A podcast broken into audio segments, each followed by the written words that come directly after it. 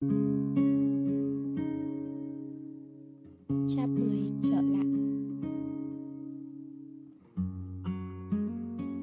8 tiếng trước đó, khi Thư đang gõ cửa căn hộ của Lâm ở một nơi khác. Bà siết hắn rồi. Lâm trợn tròn mắt, nhìn vào xác lại Chủ khách sạn đang nằm trong bồn tắm. Nếu chọn bắt buộc phải đi tù vì một lý do gì đó thì tôi chọn giết hắn. Chọn giết một kẻ như hắn, Chứ không phải những chuyện chúng ta đã làm. Bà nhìn Lâm tranh móc. Hắn tống tiền và lạm dụng tình dục tôi Ngần đó năm.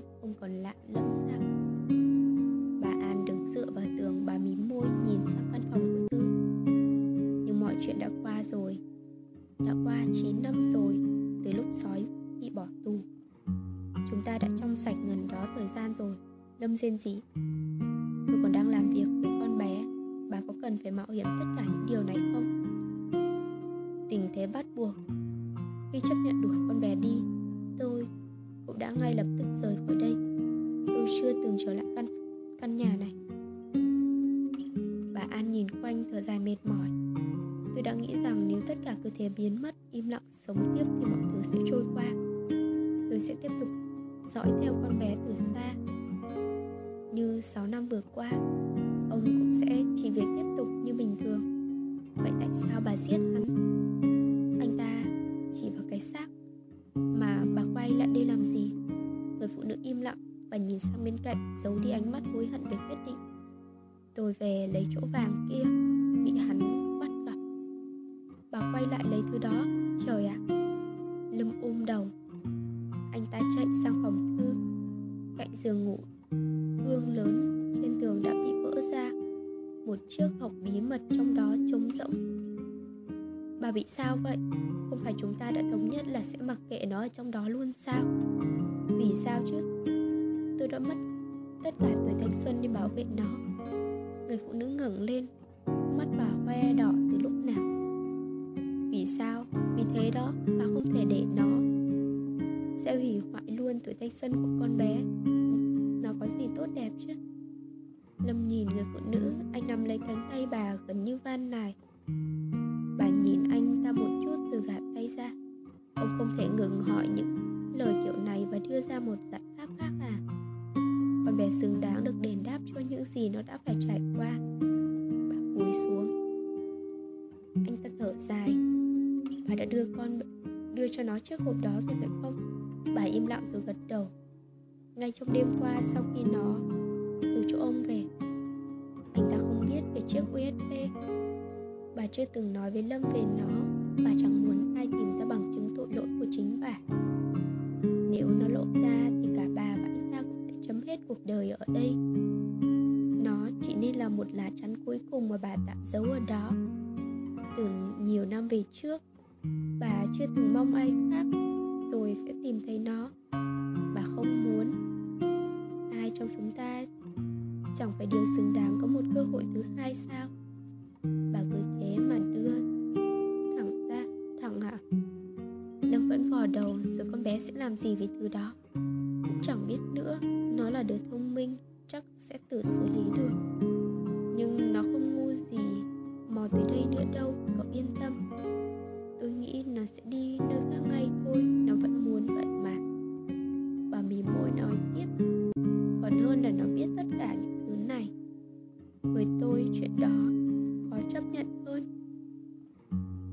Thở dài. Anh ta biết mình không thể nói lý lẽ với người phụ nữ này. Cái này thì đêm qua, sau giờ. Tôi mới ở đây. Tôi gọi cả sáng không có nghe máy đâu. Tôi ngủ. Tôi làm xong mệt chết đi được. Rồi anh ta, chỉ cái xác. Mà bà tua lại đoạn này cho tôi xem nào. Bà giết hắn ta kiểu gì?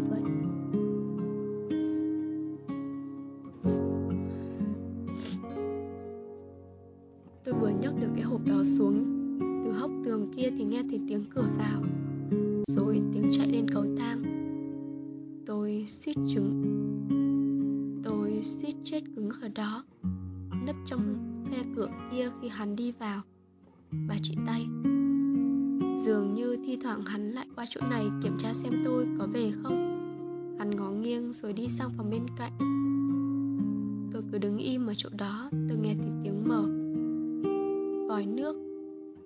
Mẹ kiếp, Thằng chó đó tắm ở đây, ông có tin được không? Chắc nó đóng tiền điện nước và ngủ Ở đây canh tôi quá. Ai cũng cần tắm sau một ngày mệt mỏi. Lâm giơ tay lên khi thấy bà có vẻ kích động. Tôi đã bê cái hộp ra đến gần cầu thang rồi. Tôi đứng đó phải tới 30 giây. Suy nghĩ. Là lúc tôi quyết định sẽ phải làm điều cần làm. Thằng chó đó, Nó sẽ không thể có một màn tắm rửa dễ chịu đến thế được. Cái thân hình bẩn thỉu chó má Của nó như đang thư giãn trong phòng tắm của tôi mẹ kiếp. Bà An nhổ một bãi nước bọt. Tôi sang phòng con bé, Lấy cái kéo. Lúc tôi bước vào, hắn đang nhắm mắt lim sim. Tôi vùng cây kéo lên bắt đầu không muốn nghe nữa rồi. Anh ta hơi cúc ngắc đầu. Dừng ở đây được Dừng ở đây là được rồi. Vậy thôi. Người phụ nữ nhún vai và nói thêm. Điện thoại hắn rơi xuống nước. Có vẻ đã chậm rồi. Tôi nghĩ chúng ta cũng nên xử lý thật nhanh rồi rời khỏi đây. Nhỡ đâu. Nhưng giờ dọn sao? Chúng ta phải làm gì với cái xác này? Tôi không biết. Tôi tưởng ông là chuyên gia mấy vụ này. Thằng kia mới là chuyên gia mấy vụ này, Và chính tôi với bà đã gài nó đi tù mấy năm rồi. Bà đừng giả vờ là không nhớ. Lâm cáu kình gắt lên. Đột nhiên từ trong bóng tối phía sau, Một giọng nói mà cả hai không bao giờ muốn nghe vang lên lạnh lẽo. Bà tao đã cứu nó ra rồi. Người phụ nữ giật mình quay lại một chiếc khăn ập vào mặt bà rắn chắc của gã đàn ông đang nở nụ cười kinh tởm. Hắn hơi hất mặt lên như muốn nuốt chừng bà vào họng. Một mùi ngon ngọt trong chiếc khăn sộc lên, Nhanh chóng khiến bà choáng váng. Lầm hét lên một tiếng trước khi tiếp sắt trên tay gã khổng lồ đứng phía sau vụt thẳng vào cánh đầu anh ta. Cả thân hình nặng nề của anh ta đổ gục xuống sàn. Tao gọi thằng kia không được, Là biết có chuyện không ổn rồi. Sói nhe hàm răng sắc lạnh Mỉm cười nhìn xác gã chủ khách sạn đang nằm trong bồn tắm. Người phụ nữ cảm thấy mình lịm dần trong tiếng. Xít đêm qua. Xít lên qua kẽ răng của hắn, Đã lâu không gặp. Căn phòng nhỏ càng trở nên chật hẹp hơn sau sự xuất hiện của gã máu lạnh với hình xăm sói, chó sói ở cổ. Không khí trong căn phòng trung hẳn xuống khi đối diện với một thực tại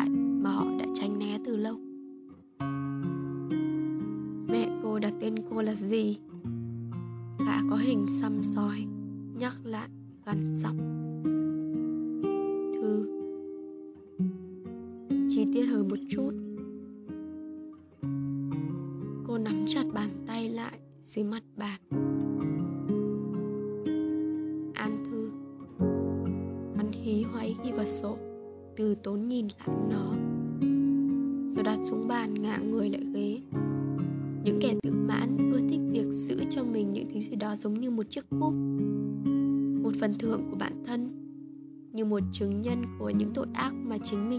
Ra.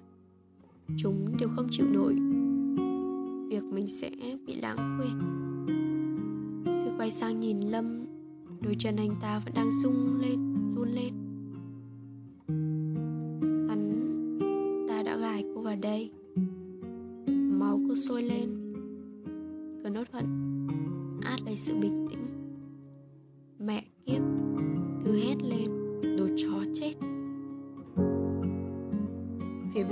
căn phòng. Tiếng mưa và gió giật át đi mọi thứ nhanh chóng.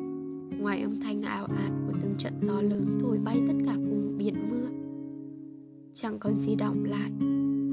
Mọi thứ nó ngang qua đều trôi tuột đi như dấu vết của những con sói trong cơn bão tuyết. Chỉ có thư nghe thấy giọng mình trong căn phòng cách âm. Ồ, đừng làm vậy. Hắn không phải kẻ đã gài bẫy cô đâu. Đừng lồng lên vậy hắn ta còn muốn giúp cô là đằng khác thằng ngu Sói nhíu mày, hơi khè lên qua răng, rít lên với cô. Tôi sẽ chỉ nói một lần và cô không nên phạm sai lầm. Âm thanh trong đó đã bị ngắt rồi. Hắn chỉ sang phòng bên, hai đứa đó không thể nghe thấy cuộc trò chuyện của chúng ta. Cũng chẳng nhìn thấy luôn. Tôi thở gấp, họng cô tê cứng lại. Trong căn phòng cách âm này, cô có hét lên nữa cũng chẳng ai nghe thấy. Hắn lôi một chiếc hộp trong túi ra một điếu thuốc lá cuốn. Từ tốn châm lửa và nhả một làn khói nhún vai. Tại sao chúng ta phải làm vậy? Chúng ta có thể nói chuyện với nhau như những người lịch sự mà. Ông đang trói mẹ tôi và nói về lịch sự từ hất đầu. Nhưng cô biết vì sao bà ta bị trói không? Vươn người về phía trước ngạc nhiên. Người ta không thể cứ tự nhiên mà bị trói, đúng không? Rồi hắn ta nhìn cô bằng ánh mắt thương hại. Cô có thực sự biết gì về cuộc đời của mẹ cô không? Nhiều hơn là ông nghĩ. Ít hơn là cô nên biết. Hắn ta mỉm cười. Ông là kẻ đã phá hỏng cuộc đời mẹ tôi. Tôi là người đã cho bà một cuộc đời. Mắt hắn hơi cụp xuống, biểu lộ sự thất vọng. Xoay xoay cô tay vẻ bối rối Nhân tiện nói về cuộc đời. Tôi muốn kể cô nghe mấy chuyện. Cô không phiền khi tâm sự với một thính giả lớn tuổi chứ? Tôi không trả lời. Cô cố nhớ các đồ vật trong túi sách mà mình mang theo. Mười năm trước, tôi vướng vào một vụ không hay ho lắm. Hắn hạ giọng nhẹ nhàng. Mấy thằng sát thủ cũ tìm cách trả thù tôi Vì vài vấn đề cá nhân những thằng như thế nhiều lắm. Nhưng thế nào mà thằng này tìm được chỗ của tôi thật? Nó dẫn theo một thằng bạn. Đến đúng lúc tôi vừa mở một chai ngon, chai rượu ngon chuẩn bị uống. Hắn nhìn cô, ngu như chó đúng không? Trên đời này chẳng đứa nào biết chọn đúng thời điểm cả. Tôi đã phí cả chai rượu. Sói ngừng lại, đôi mắt hướng lên vẻ tiếc nuối nhớ lại cảnh hai sát thủ nằm bẹp dưới chân hắn. Bên cạnh một vỏ chai đầy máu. Hắn nhìn quanh bàn, rồi mở nút bốc từ chai whisky, rót một chút vào chiếc cốc đang bật, đang đặt sẵn trên mặt bàn. Đó là một chiếc cốc nhựa rẻ tiền có in hình một con thỏ trắng. Hắn có vẻ cũng không màng, hình thù của con thỏ của nó lắm hơi rơi chiếc cốc về phía Lâm, Tựa như cảm ơn anh ta vì chai rượu ngon.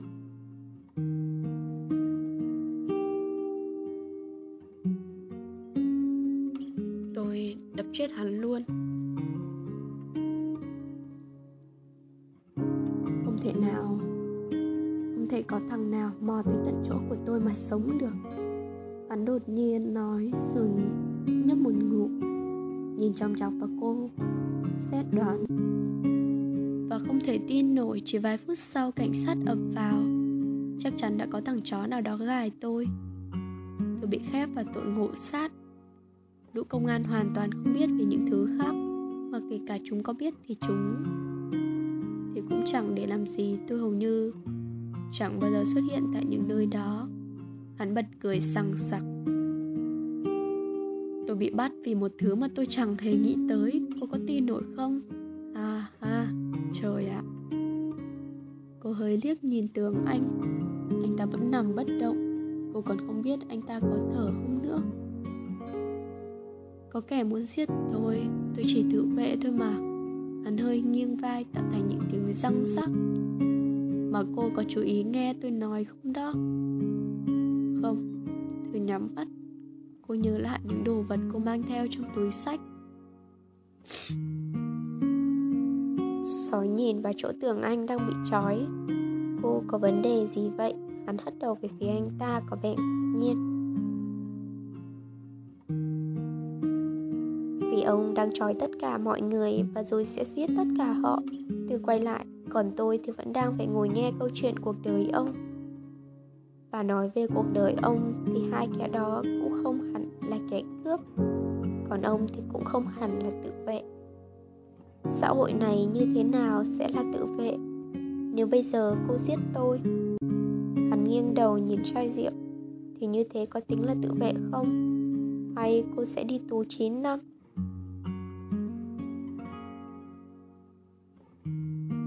Nếu bây giờ tôi giết được ông thì tôi nguyện đi tù 90 năm. Tôi nhìn thẳng vào mặt hắn. Sói nhìn cô, môi mím chặt, gương mặt hắn giật giật. Hắn mở cuốn sổ ra, động tác khiến Thư giật mình. Hắn liếm vào bút, rồi ghi gì đó, rồi bật cười sằng sặc thành tiếng. Vừa chỉnh lại caravat vừa nói với cô cô thấy không con người chúng ta có những tiêu chuẩn rất khác nhau với một số kẻ khác mà tôi biết hắn hơi ngửa lòng bàn tay hướng về phía gã kinh cong ở phía bên cạnh. Chắc chắn cô sẽ chết sau câu vừa rồi. Họ cảm thấy bị xúc phạm và lo lắng. Nhưng với tôi thì lại khác. Tôi không có vấn đề gì khi người khác nói với tôi về suy nghĩ. Khi người khác nói thẳng điều họ suy nghĩ về tôi, bởi ngay từ khi họ không nói ra tôi vẫn biết họ đang suy nghĩ như vậy. Tôi vô cùng thích những người có thể nói ra dễ dàng những điều họ nghĩ. Hồi nhỏ tôi bị chứng nói chậm, không phải tốc độ của tôi đâu nhé, mà là khả năng ngôn ngữ của tôi đó. Những kẻ vô tâm nuôi nấng tôi cho rằng tôi bị chậm phát triển. Chúng nó ném tôi vào nơi dành cho những đứa thiểu năng. Nhưng chỉ có tôi mới biết về khả năng của mình. Sói ngừng lại, thở dài, nhìn ra cửa sổ lớn. Kiểu như hội chứng Einstein. Cô biết cái đó hả? Hắn nghiêng đầu ngạc nhiên. Tôi có đọc.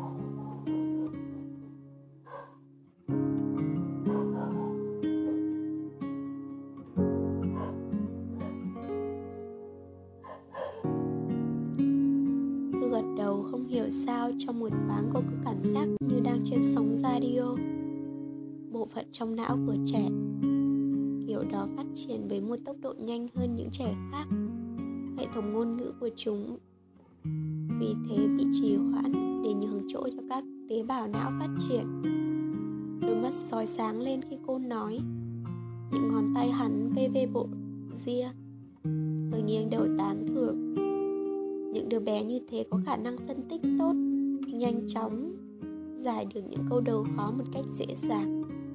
Bộ nhớ vượt trội, có độ nhạy cảm bất thường, đôi khi có những phản ứng cực đoan, đều là những biểu hiện của trẻ có chỉ số IQ cao. Khi nói những điều này thì quay sang nhìn mẹ cô. Hẳn bà cũng đã không dễ dàng khi nuôi cô. Cô đã tự duy sốt về bản thân khá nhiều khi bà kể rằng cô nói chậm hơn trẻ em cùng độ tuổi. Khó khăn trong việc hòa nhập với bạn bè cùng lớp có vẻ chậm và vô cùng tệ việc tự đi vệ sinh. Những đặc điểm chẳng khác gì một đứa trẻ tự kỷ. Cô biết sói cũng từng trải qua tất cả những điều này. Hắn vỗ vỗ hai tay vào nhau.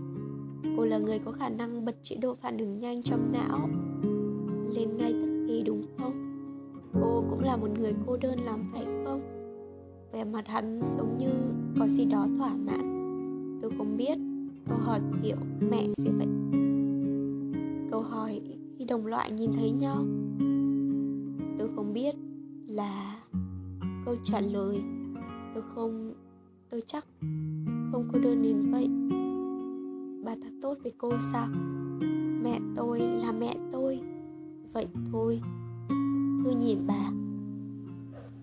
Thật sao? Ha ha. Còn những kẻ đã vứt tôi, Những kẻ vô lương tâm không thể và không muốn bảo vệ con mình đó. Chúng cũng đầy dẫy ngoài kia. Tất cả những kẻ như vậy đáng bị trừng phạt. Cô chưa thấy những trẻ, đứa trẻ bị bắt đi dễ dàng như thế nào đâu. Hắn im lặng. Rồi bật cười sằng sặc như một kẻ điên mức độ phải dùng cổ tay áo chấm nước mắt. Như thể việc ai đó cố lừa hắn là thứ gì đó khôi hài lắm. Mà ban đầu tôi còn tưởng cô sẽ chối là không biết gì cơ. Còn rót thêm rượu từ chai vào cốc, Quan sát những cảm xúc kìm nén trên gương mặt Thư. Mẹ cô đã từng chối như thế đấy, Rằng bà ta không biết gì cả. Thư im lặng một chút Cô hiểu nếu không làm gì đó để thay đổi cục diện, Có thể cô sẽ không thể thoát nổi tình cảnh này. Vì tôi biết, Ông đã biết, Cô gõ gõ ngón tay lên trán. Hắn ta nhìn cô ngạc nhiên Rồi hơi ngẩng đầu lên, Hàm răng nhọn hoắt ở cổ như nhe ra hung dữ. Tôi hít một hơi Tôi là người duy nhất không bị trói, Đó là vì Ông không sợ tôi sẽ bỏ chạy. Tôi bị ràng buộc bởi mẹ tôi. Ngay cả trong trường hợp tôi bỏ mặc mẹ tôi để thoát chạy một mình, Thì cánh cửa ngoài kia chắc chắn cũng sẽ, Cũng đã khóa bằng thẻ. Tôi chỉ tay sang gã khổng lồ phòng bên Cũng có nghĩa là nếu tôi có tấn công, Ông thành công và thoát ra được khỏi căn phòng này, Tôi cũng không thể bước ra khỏi cửa nếu không vượt qua hắn. Đúng thế. Sói mỉm cười như hàm răng trắng nhợt. Chỉ vào bịch máu ở giữa mẹ cô và Lâm.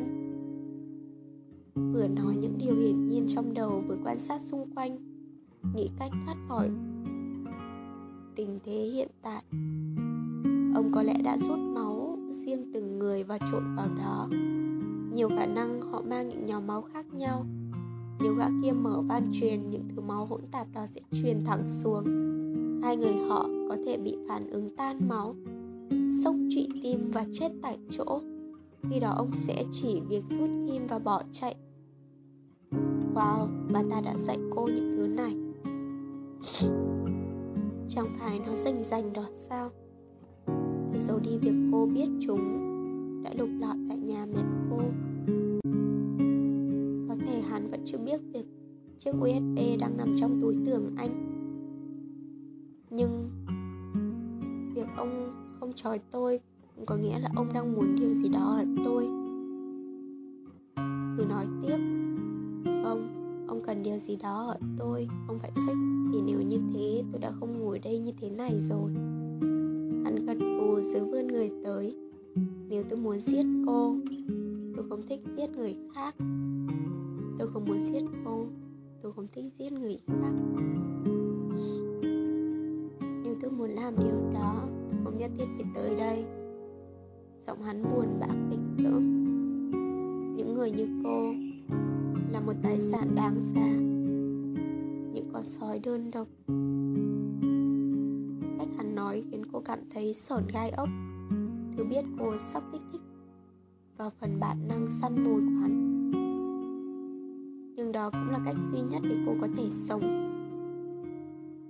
Tên này bị ám ảnh bởi những kẻ IQ cao tôi không nghĩ những suy đoán đó có gì đặc biệt, từ tránh ánh mắt ánh mắt những người thông minh đều nói vậy. Tôi không thông minh tới vậy. Không hiểu tại sao ông lại trói hắn ta thư chị và lâm. Cô chuyển hướng câu chuyện. Không phải hắn là một trong số bọn ông sao? Đã từng, hắn hơi giật giật môi. Mà cô không đoán được thứ tôi muốn từ cô sao? Cứ nhíu mày. Hắn đang nói tới chiếc usb câu trả lời nào của cô cũng có thể sẽ bị hớ. Trong những trường hợp lời nào nói ra cũng thành nói dối, im lặng sẽ là an toàn hơn hết. Cứ nhìn quanh phòng, cố gắng như lờ đi. Thứ hắn đang nói tới là gì? Vừa rồi cô đã thẳng thắn nói. Hắn VV mép suy nghĩ. Tôi thích điều đó. Giờ người ta không đủ nhạy cảm để nghĩ và thẳng thắn để nói từ để nói như cô. Tôi thật sự thích mấy người có đầu óc phán đoán. Sói nghĩ về chuyện cô sẽ làm việc cho hắn như mẹ cô đã từng. Ý nghĩ lập tức khiến hắn cảm thấy dễ chịu, nhoẻn miệng cười. Nhưng thôi chuyện này để nói sau nhấp một ngụm rượu trầm ngâm Trên gương mặt có một sự tiếc nuối rõ rệt. Lúc tôi vào tù, đôi tay chân dần bỏ đi hết Mà chúng còn không được thẳng thắn như cô. Chúng đều ra vẻ dạ vâng đủ thứ trước đó Nhưng đầu óc bã đậu của lũ đó thì nhớ được gì chứ? Cũng không phải điều gì mới lạ trong nghề này. Hắn nói bằng một giọng như đang cười Nhiều tháng ngủ ở các cơ sở khác đã bị bắt. Vài trong số đó khai ra. Công an vào cuộc. Đường dây bại lộ, Những thằng chùm đều lặn đi hết. Báo chí đưa tin ở Mỹ vài tuần. Hắn dừng lại, chậm rãi châm một điều thuốc nữa Và gói thẳng về phía cô.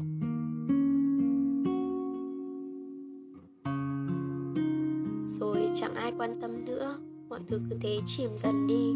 Cô thấy đó, Con người ta chóng quên lắm. Tất cả cứ thế mà sống tiếp. Con người nào, Ông đang nói tới ai? Còn tôi và mẹ tôi. Thư cảm thấy chân mình hơi co lại một chút. Cơn tức giận và sự sợ hãi bùng lên cùng lúc. Cô cố đẩy mạnh bàn chân xuống mặt đất, Như thể làm vậy có thể khiến nó tiêu tan. Tôi biết là cô đang giận. Hàn mỉm cười. Nhưng tức giận không phải lại, Không mang lại sức mạnh cho cô. Nếu cô không biến nó thành hành động, Cô đã thực sự làm được gì với nó? Tôi im lặng sói cười khẩy. Cô và tất cả chúng nó tỉnh dậy trong sự tức giận về cuộc sống của mình và muốn thay đổi nó. Nhưng đã chấp nhận điều gì, đã đánh đổi gì để có được nó? Hắn nhổ xuống đất. Chúng mày chỉ đi làm lại những việc tầm thường cho cuộc đời và tin rằng nó sẽ hàn gắn được điều gì đó một lũ tù nhân tinh thần chôn giấu tội lỗi và sự thất bại của cuộc đời mình đằng sau những tấm mặt nạ sao ông không thấy kinh tởm khi nói câu đó? Ông chính là kẻ đã đẩy họ vào những song sát vô hình của những tội lỗi ấy. Tôi không chỉ đẩy chúng vào. Nếu đó là điều cô đang nghĩ đến, Tôi còn phải chi một đống tiền Để khử những kẻ từng thấy mặt tôi. Rồi chúng ở trong tù hay chưa bị bắt. Hắn dừng lại, có vẻ suy nghĩ về điều đó.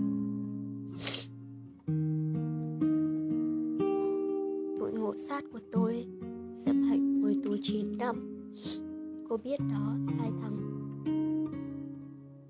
Hắn giơ những ngón tay lên, Như biểu tượng chiến thắng. Còn nếu họ phát hiện những thứ này, Hắn vỗ vỗ vào quyển sổ ra trong mặt, Thì tử hình là điều chắc chắn. Muốn sống phải vùng vẫy thôi. Từ một quay sang bên cạnh nhổ một bãi nước bọt Học cô đắng ngắt với mẹ cô thì đó là cơ hội. Bà ta ngay lập tức giả điên rời khỏi bệnh viện đó. Hắn nhìn vào phòng, ánh mắt chọc thẳng vào lâm, lòng lên tức giận. Không có tôi, hai thằng đó đều như rắn mất đầu, và bà ta chọn từ yếu đuối hơn. Đứa mà thực sự, thực ra bà ta đã tóm gáy được từ nhiều năm trước. Nó đã vì bà ta mà gài bọn sát thủ và công an tới nhà tôi đúng lúc. Hoặc tôi sẽ vào tù, hoặc tôi sẽ chết. Cách nào cũng tốt. Anh vung tay xung quanh, gương mặt ánh lên chút thương cảm. Nó là điều uy mị, cô sam. Nó làm tất cả những thứ này chỉ vì bản thân không thể ngủ được hàng đêm khi nghĩ về những đứa bé. Anh chỉ bảo lâm đang run rẩy bên trong đối tượng khán giả trên kênh radio của cô phần lớn là nữ giới trẻ nó đã định hướng như vậy trong giao diện sử dụng các quảng cáo Cô biết Vì sao mà phải không? Những đứa bé đó đều lớn lên thì sẽ không khoảng độ tuổi này, Thì sẽ ở khoảng độ tuổi này Nó đã khai tất cả về tôi chiều nay, Cô biết chuyện đó diễn ra dễ dàng tới thế nào đúng không? Hắn dĩ lên qua kẽ răng lướt ánh nhìn chết chóc về phía Lâm đang run lên ở phòng bên. Tôi gần như đã nuôi nó lớn lên, Thế mà chỉ sau một cuộc đi săn đó, Giọng nói của hắn run lên, Run run như thể trực một tiếng cười. Tôi không hiểu sao hắn lại nói với cô điều này. Có thể hắn, Có thể đằng nào hắn cũng sẽ giết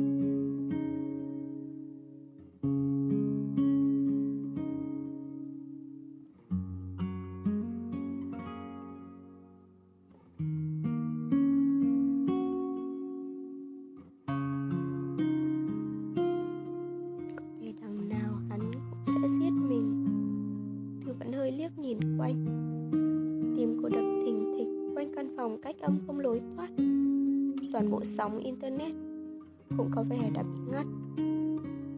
Ngoài trời vẫn mù mịt mưa Mọi thứ hoàn toàn bị cô lập. Bà ta không kể cho cô nghe những chuyện đó phải không?